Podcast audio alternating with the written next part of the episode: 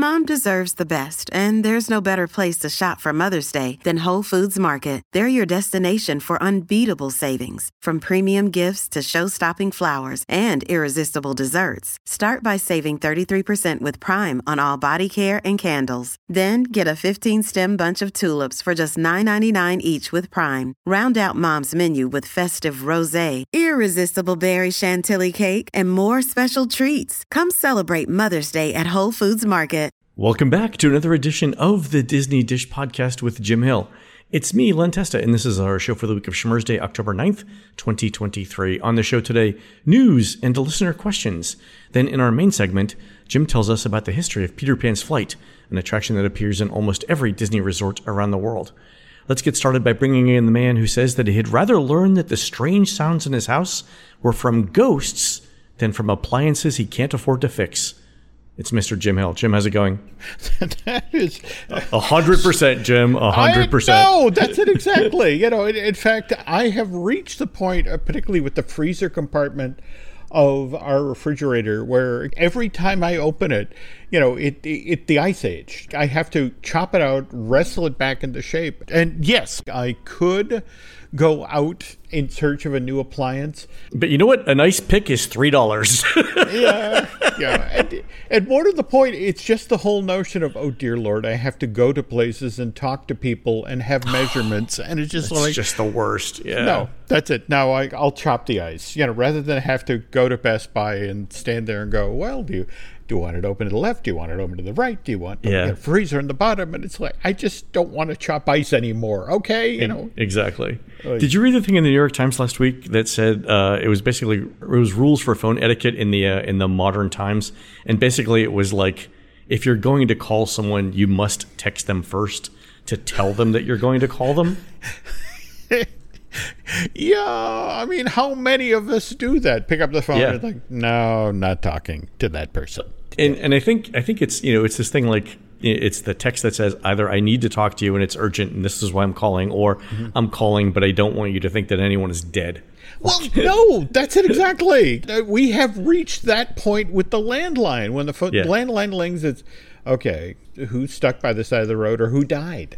Yeah, exactly. This better be a call for bail money. That's all I'm saying. There we go. All right, Jim, let's do a quick shout out to subscribers over at disneydish.bandcamp.com. Thanks to new subscribers Megan Wanzik, Jen Sim, Eric444, and Kevin Tronkowski. And longtime subscribers Matthew Comstock, Kurt Sutton, Lab Manager Bill, and Don't Be Bold. Jim, these are the Disney cast members who recently started a new transportation service called Mission from Mars, which helps guests with a return trip back to Earth after experiencing mission space at Epcot. They say they're not sure why this issue took so long to figure out, and that flights are booked on a first come, first served basis, so the guests who first rode Mission Space back in 2005 should be home any day now. True story. So, mission from Mars. Wh- What It's is called in- Closing the Loop, Jim. I kind of love it. Wow, that's forward thinking, folks. Forward thinking. All right, and before we do the news, uh, folks, a quick announcement based on feedback from pretty much all of you. We're moving the show off of Bandcamp and onto Patreon. Visit patreon.com slash jimhillmedia for more details, including a preview of our new video series with Imagineer Jim Shull showing how your favorite Disney attractions got built. On to the news. Folks, the Disney Dish News is sponsored by Touring Plans Travel Agency. Touring Plans can help you book your next trip. Plus, it comes with a free Touring Plans subscription. Check us out at touringplans.com slash dish. All right, Jim, late news week, but let's do a couple of things. One is Disney announced another set of discounts this week, one for Walt Disney World and one for Disneyland. And the one I want to talk about is the one for Walt Disney World. It's uh, kids' tickets and dining plans are 50% off if you buy a package that includes hotels, tickets, and the dining plan. And I know that deal seems oddly specific, so I don't think hmm. it's going to apply to a lot of people. But I mention it, Jim, because of how long it's running. And that's through June 30th, 2024. Wow. Almost a full eight months. Okay. Yeah. Right. And this was the thing that I was interested in. Like, how often does Disney announce a discount for the next eight months? And as far as I can tell, it's only happened twice. Mm-hmm. In the recent past, like in the past five years. And one of those was during the pandemic in January 2021 when Disney announced two extra days of tickets with a night package. But you'd have to go back to 2019 to when free dining was announced on January 2nd and running through September 30th. But the interesting thing there is you can only book that offer for six weeks. So it was a limited time. Mm-hmm. This one is you can book pretty much any time for the next eight months. That kid ticket 50% off component. I know the dining plan is something that catches people's attention, but that yep. 50% off for kids tickets, that's interesting. You know, we talked on the show a couple of weeks ago about how hmm. Disney had announced a set of discounts for 2024 about a month earlier than they normally do. Mm-hmm. And I think I think at the time we said that Disney was looking to probe how bad the market's going to be in early 2024 and doing that a month early gives them time to come up with backup plans. Mm-hmm. This this might be one of those backup plans. I think you are correct. But at the same time, when you understand that there is a narrative out there right now about how expensive it is to go to, uh, oh yeah, know, it's expensive, it's complicated. Yeah, it's a lot. Yeah. yeah. So the notion of you know kids tickets fifty percent off that's a juicy carrot, Len. Going to be interesting to see how people react. And that's that's where I want to go with that because if you know if they're if they're doing this thing where we're announcing a, a new discount every couple of weeks. Disney mm-hmm. still has plenty of time to come up with even deeper discounts for 2024. And I'm guessing a number of our listeners, Jim, mm-hmm. are waiting to see what that what that best and final offer is before booking their early 2024 stuff. Because if it was me, right, this is just me, you know, mm-hmm. giving advice. I, I don't think this is the end of discounts. Okay. Okay. So we'll see. Yeah isn't it traditionally the holiday period, Thanksgiving, Christmas, when families do the hey, we should go to, you know, next year we should do something fun. So yeah, uh, they typically they they start either in Thanksgiving or Christmas uh, planning their 2024 trips. So I would expect to see if these offers don't work out, you know, something around either the Macy's Thanksgiving Day Parade promotion or when Disney does its own Christmas parade promotion. I would expect to see another offer then, but I don't think this is the end of discounts. We'll okay. see. Duly noted. Other uh, news: I ate at the newly opened Shiki Sai sushi restaurant in Epcot mm-hmm. this past weekend, which uh, which was really good. Um, I thought it was decent quality sushi, especially mm-hmm. for theme parks. The um, the main sushi we got was this thing called the Bridge. Mm-hmm. It's a dish. It's a large serving of sushi for hundred dollars, and I know that sounds like a lot of money, but it's a lot of sushi. Mm-hmm. The other thing is is it's not just a sushi place. It has a pretty extensive menu with some dishes you don't normally see mm-hmm. in places that are just sushi or just hibachi. So donburi, for example, which is like fish and rice in a stone bowl.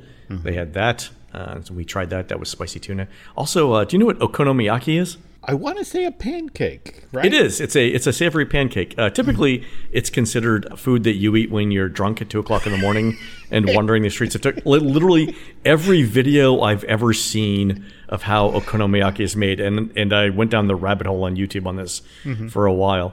You, you, end up in whatever the Tokyo equivalent of Waffle House is, mm-hmm.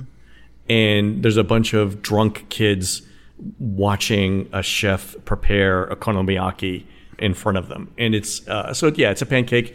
It's either vegetarian or with bacon. Uh, you should definitely look it up on on YouTube. But it was really good. I uh, okay. I really enjoyed it. So cool, cool. They also have a, a karaage chicken, which is mm-hmm. fried chicken with garlic and ginger, served with lemon, which was delightful. Oh, that sounds great. Okay. Yeah. Mm-hmm. Also, the uh, the big draw there, I think, too, for the restaurant was the view from that second floor mm-hmm. of the Japan Pavilion is amazing. I was there during lunch, mm-hmm. but I can see going back for dinner when uh, you know the new fireworks show debuts. Mm-hmm. Um, you get some really really good visuals of the uh, fireworks, and you can eat and do it in air conditioning while you're doing. Also, service was really really good. So uh, yeah, so I definitely recommend it. Cool, cool. All right, Jim. Uh, quick survey from our friend Eric, who got a Disneyland survey with this question we haven't seen before. And the question is this were there any rides you made a Disney Genie Plus Lightning Lane reservation time for that you were not able to ride? Hmm. And so Eric and I went back and forth on this because we we likely already know, or Disney likely already knows, whether you missed a Genie Plus reservation. So I suspect that if you answer yes here, there's a set of follow up questions that ask you to identify why you missed the reservation. And the other thing is, is that Eric points out it also helps Disney determine how much using Genie Plus improves guest satisfaction at a specific attraction. I'm just kind of intrigued uh, uh, the notion of what could they do at that point to address the issue. I mean, it's it's well after the fact. Yeah, but if if they see something like you know we couldn't make it because our dining reservation ran too long, mm-hmm, right? Mm-hmm. They they may be able to tie your return time into your dining reservations. Like if you're thinking ahead, right?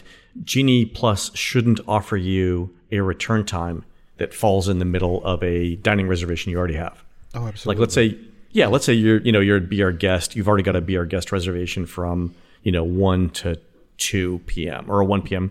You know, mm. Be Our Guest reservation. They should not offer you a Genie Plus reservation that starts at the same time because the odds are you're not going to be out of the restaurant, right? Got it. Okay. And my sense is Genie Plus doesn't do that already, but that could be something that they could look at doing if it became a problem. I would love it if the Disney systems would talk to each other like that. Yeah, you know, exactly, exactly. So, mm-hmm. All right, Jim, on to listener questions. Mm-hmm. You know, for the last couple of weeks, we've talked about the greatest fireworks show Disney yes. World has ever seen, right? Mm-hmm. Uh, so this is the show called Rockin' Rockets that you mm-hmm. mentioned. It. it was part of the American Pyrotechnics Association anniversary celebration back in the late 90s. Mm-hmm. So one listener, David Townsend, says that our show helped him remember seeing the fireworks. And he writes in with this People often ask me my favorite fireworks show at Disney. And I've always said this one year that a bunch of fireworks geeks had a convention at the Contemporary. I can still remember all the chairs out on the strip of land near the water. The fireworks were incredible. We stayed at the Wilderness Lodge that week, so we got a close up view on our boat ride. Plus, we watched it from our balcony at Wilderness Lodge. Also, Jim, though, this is the more important thing. Our listeners have found video of this show on YouTube. And the reason why we haven't found it before, I think, mm-hmm. is the videos have a typo in the title. So oh. you have to search you have to search for Rockin' Rockets, but spelled this way mm-hmm. R O C C N Rockets. Uh, okay. All right. And Jim, the video does not lie. Every second of this fireworks show was like the finale of a 4th of July celebration. It is literally Sam the Eagle's glorious three hour finale set to explosions. If I could add to the the rabbit hole here. Oh God, there's more. well, it, it turns out there's merch. Is there really? There are pins and T-shirts that were evidently done for folks who were attending the event. And I was kind of just googling, and suddenly I'm on eBay and I'm looking at a T-shirt and a pin for Rockin' Rocket. So if you really want to commemorate the greatest fireworks show ever done on Disney property, there's merch, folks. Jim, I think we're like 10 minutes from uh, starting a lobbying campaign for the American Pyrotechnics Association to go back to Disney World. A guys. It's could time. could you imagine uh, what that would be? Speaking of which, did anybody make it to the thing in Phoenix? They, you know, that they, they were supposed to have their convention. I want to say uh, late last month. I'll check out on YouTube. I don't, uh, I don't recall seeing anything from it. Okay. Okay. All right. It's time to start a letter writing campaign, though, Jim. That's what I'm going with here. Okay. That, that works for me. All right. Uh, also, in uh, questions, Patrick Daly heard our show last week where we talked about attractions that were more well known their movies, and he added these. He says, uh, Countdown to Extinction as an interesting one, as it had its name changed to Dinosaur in 2000 to cross market the Disney film that was quickly forgotten about. And that ride is still named at Dinosaur 23 years after the release of the film. Okay, valid. Also, uh, Fantastic Voyage may have been an inspiration for Body Wars, but it's hard to say that Body Wars had a more enduring popularity. All right. And then uh, I love this one. Uh, Patrick says, well, not an attraction. I'm going to go for a deep cut. Gurgi's Munchies and Crunchies was a quick service restaurant in the Magic Kingdom that opened in October of 1986 until it became Lumiere's Kitchen in 1993. While it only lasted seven years, those were seven years in which Disney tried to forget the film, which inspired the location, 1985's The Black Cauldron.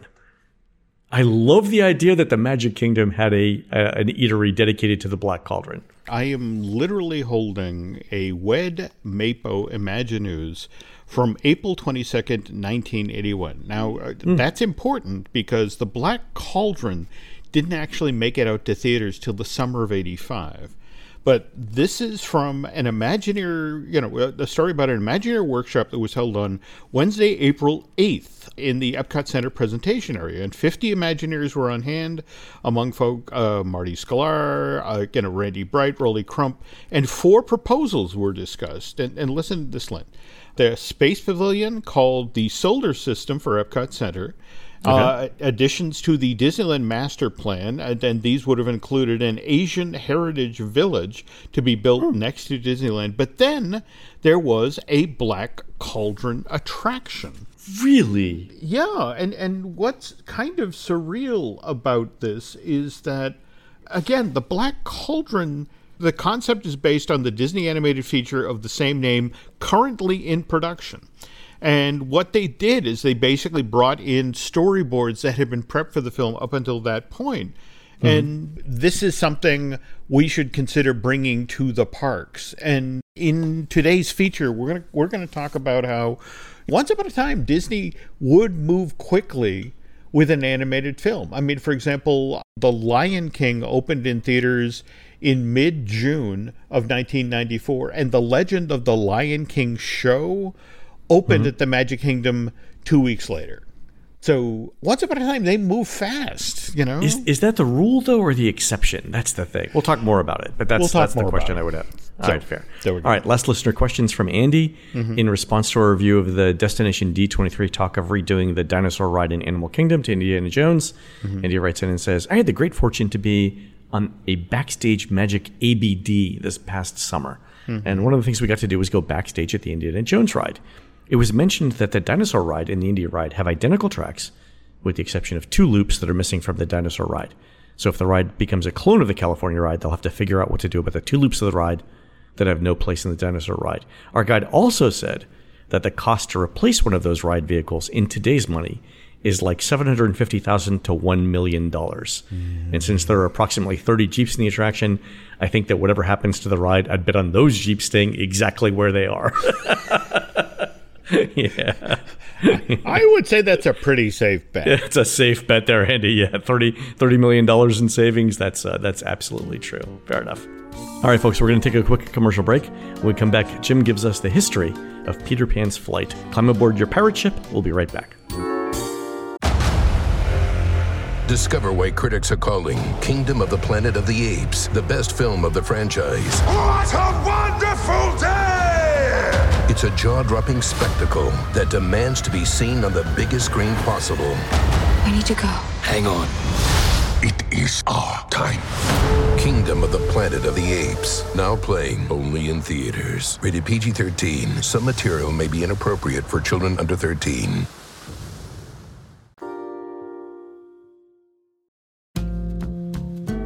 You're talking today about Peter Pan's flight. It's not one of the major attractions in Fantasyland, but I'm going to go out on a limb here and say it is one of the most beloved because I think most people end up going on this ride when they're in Fantasyland. They do, they do, but it takes effort, Len. A part of today's show, we're going to be talking about the relatively low capacity of this attraction and, and how the few people who could actually get on this, this attraction every day sort of impacted future choices at, at parks like Hong Kong Disneyland and that sort of thing. Right. But there's a handful of fantasy themed rides that can be found at all of Disney's castle parks around the world.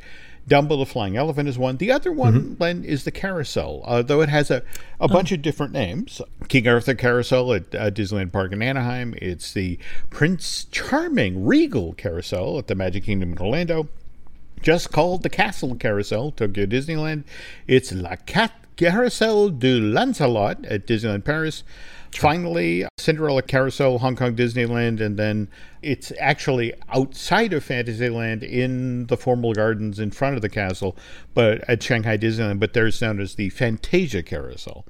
Now, Peter Pan Flight is almost a member of this very exclusive club. There are versions of this fly through attraction found in five of companies' castle parks. And yep. Hong Kong Disneyland, opened in uh, 2005, opted out of giving its guests the opportunity to fly off to Neverland. Now, when the project was first announced in November of 99, the Fantasyland section of Hong Kong Disneyland was supposed to have a Peter Pan flight. In fact, right, yeah, yeah, because this, it was in the it was in the opening material, right? It was. In it the, was. The, it was. You know, in, in fact, this is how it read back in November of '99. Fantasyland is the magical home of Disney animated characters and stories. Here, mm-hmm. guests can fly to Neverland with Peter Pan, take a spin in a teacup, play in the undersea world with the Little Mermaid, and even climb aboard colorful decorated horses on an old-fashioned carousel. So once again, we're back to the carousel. Why did Peter Pan flight get cut from the Fantasyland portion of Hong Kong Disneyland?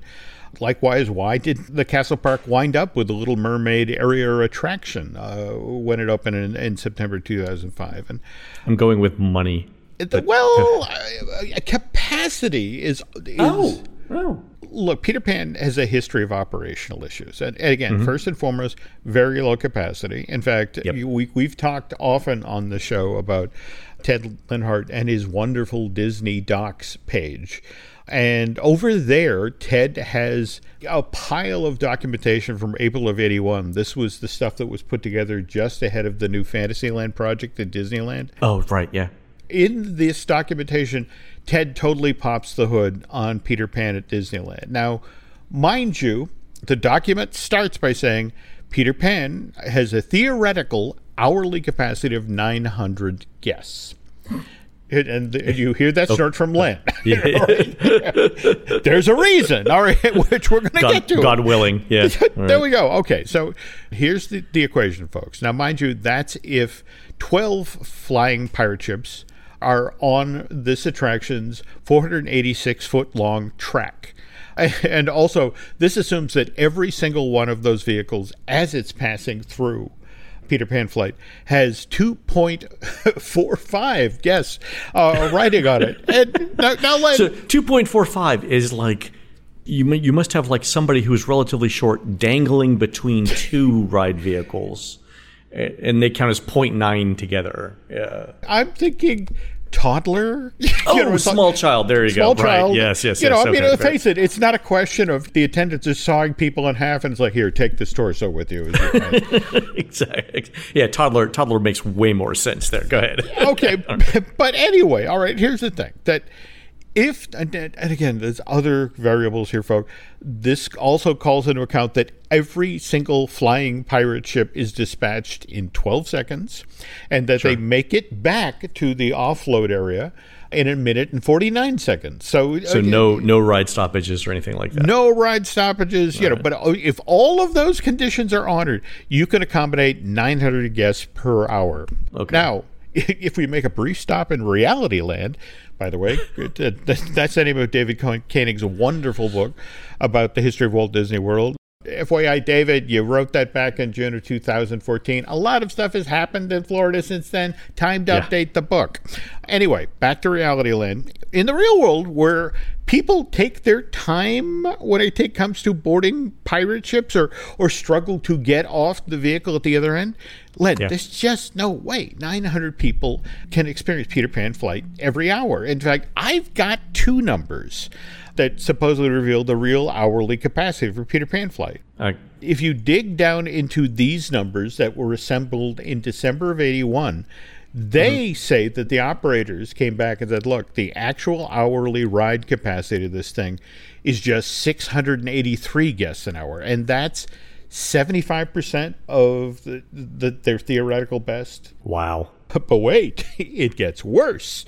This is the actual papers that C.V. Wood took with him oh. when he left Disney. And remember now, C.V. was the general manager or vice president and general manager of Disneyland during yeah. its construction and roughly the first six months of the park. Then uh, the Disneys pushed him out in December of 55. And yep. then in December of 56, he started his own organization, Marco Engineering, which then went around the country and offered to build Disneyland like family fun parks for whatever individual corporation was willing to pony up the dough. But he had the actual specific numbers that came across his desk about oh, assume, assuming that uh, there weren't 2.45 guests per vehicle. Okay, go ahead. But this is literally the analysis of Disneyland rides first year and capacity per hour for the Peter Pan ride is 427 guests, Len.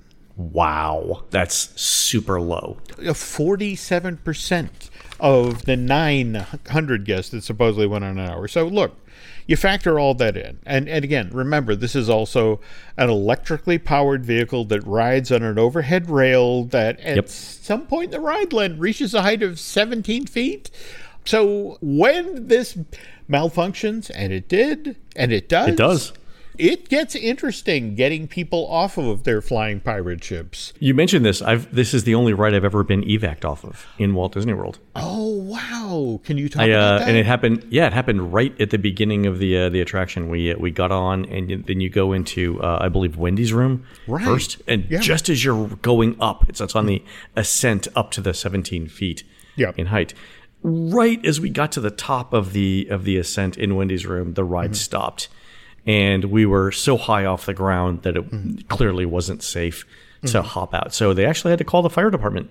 And the fire department came with ladders, and we uh, actually got to hop onto Wendy's bed and then down onto the ground. And it's it's a real bed. It's not like a plywood frame. or It's a real bed with a real mattress. At least it was at the time. Oh, this is a, such a great story! Holy cow! And the and the props are all real. They're not glued down or anything. Yeah. So it was, uh, it was a lot of fun. is yeah. crazy. Oh Yeah. wow! It's the only ride I've ever been evac off of. Yeah. worth telling the story just for that story. Okay. Well, anyway, as the story goes, the Hong Kong government, uh, majority owners of Hong Kong Disneyland, they own 53% of the project as opposed to the Disney company's 47%. We're looking at the hourly ride capacity data for Peter Pan. Are like we're like, yeah, no, we don't want to do that. Do you have something that's a, a little bit more reliable, uh, you know, the higher hourly ride capacity than, than Peter Pan Flight? And then the Imagineers were like, funny you should mention that because we've just developed Mickey's PhilharMagic for Fantasyland at the Magic Oh. Kingdom in Florida. There you go. Okay, it's a 12 minute long 4D film. Opens at that theater, uh, the Fantasyland Theater at the Magic Kingdom, October 4th, 2003. And remember, a lot of stuff had get passed through that theater prior to that. We had the oh, Mickey Oh, God, Mouse yeah. Revue, October of 71 through September of 80. Then theater stands empty for seven years, only to then reopen because Magic Journeys, Epcot's original 4D film, got pushed out of its home at the Journey into Imagination Pavilion by Captain EO, oh, had to find someplace to go. Oh, and so they they had an empty theater. They had a movie that they had already paid for. Yeah, There that's we uh, go. Yeah. synergy, Jim. Synergy. sure. Okay. Uh, uh, September of 87, it opens there, runs through December of 93. And then, as we mentioned at the front half of today's show, Legend of the Lion King opens there in that theater on July 8th, 1994. And again, just two weeks after. The Lion King, the animated, original animated film to open in theaters, and then runs in this space for, for over seven years. Seven years. Yeah. Yeah, closes February of 2002. But important thing to remember about the Fantasyland Theater, it can hold 504 people. And how many? Uh, how long is the film? 12 minutes. So loading and unloading. Let's say it's like fifteen to twenty minutes or whatever. Yep. Yeah, So okay. if you're working at peak efficiency, you can actually get over 2,000 people an hour through here. But I think you, you nailed it to the effect of it's more likely going to be three because people lose bags or, or, or somebody loses Yeah, their they just take a lunch. while. But still, you're talking about uh, you know fifteen hundred people an hour versus four hundred. No, that- and you multiply that by twelve hours a day. Also worth noting that Hong Kong Disneyland uh, was originally designed to have uh, a daily capacity of 34,000 people. So Oh. that park's open 12 hours a day and is at peak efficiency. You know, so 12 times 2,000 guests per hour seeing the uh, Mickey's Philharmagic. That's 24,000 people. That's 70% of the people who've come to your park that day that got to experience that attraction. I mean, that's a huge guest satisfier. Yeah, this is a great point because you're the the math you're bringing up here is is this, and we haven't talked about this very much. But let's say there's 34,000 guests, you know, that come to a park in a day. You know, Disney knows that the the number of attractions they they want to experience is around 10, mm-hmm. which means you have to have 340,000 experiences. Yep. Right now, you got to figure out, you know, based on popularity and demographics and stuff like that, how you're going to distribute those thirty-four thousand guests over which ten attractions, and that's where calculations like the one you just did become super important because the more popular a ride is, the mm-hmm. more the higher the percentage of guests in the park want to experience that. Well, if we could bury the needle in the other direction, I mean, for example, that, that piece of vellum I was telling you for CV Wood, what they mention here is because of the daily percentage of attendance that was actually able to get on Peter Pan flight back in, you know, that first six months of 55, Len, it was only 19%. Oh, so one out of five, yeah, yeah. Yeah, and, and think about that. You have four guests walk away disappointed because they can't get on Peter Pan flight. That's not good. Well, not only that, but think about it. You can't advertise the ride, mm-hmm. Right? Because if you advertise it, it'll become popular, and then people will want to ride it, but they can't. So you have to spend money to build a low capacity ride that you can't advertise for people to come to your. There- There's just a there's just a no win situation there. Now, mind you, if we, we pivot back to PhilharMagic, and remember, we had our press release in hand from November of 99 talking about how this side of the park was going to have a, a Peter Pan ride and a Little Mermaid experience. And the Imagineers sort of went, well, hey, you know, You know, Phil we're Magic together been the very, movie, you know. Exactly. So it is no coincidence whatsoever that in Mickey's PhilharMagic we get Ariel singing "Part of Your World," and we actually include a moment where Donald gets to fly with Peter Pan and, and Tinkerbell for a moment. So they literally get to check those two boxes. Hey, we said they'd be in Fantasyland; they're in Fantasyland. Oh, there you go. So Mickey's PhilharMagic, you know, is so popular at both the Magic Kingdom as well as Hong Kong Disneyland. Tokyo Disneyland gets a version, opens January of 2011. Disneyland Paris gets its own edition, October of 2018, and then California Adventure, uh, April of the following year, gets their version. And but the part of the story that I that I love, Len, is we we jump ahead past Hong Kong Disneyland to when Shanghai Disneyland is being developed and they're having the same conversation. The same conversation. Like we just did this. Yeah. We exactly. just did this, and it, but but the interesting thing about the Shanghai Disneyland folks, they're like, okay, so so I get it. The Peter Pan flight, you only have so many, uh, you know, low capacity. Yeah. low capacity. You can only fit, fit 2.45 guests, but that's with a ride vehicle that only has one row of seats. It's at a building, a pirate ship with two rows, and it was, and the, and the kind of blinked. We're like, oh, Wow. we had Like, had damn it. thought of that. all right. Well, all right. So, so what, it goes up to what five? Uh, five potential guests then, two point four five. Have you have you considered making the boat go so fast that the lights blur as you go past London?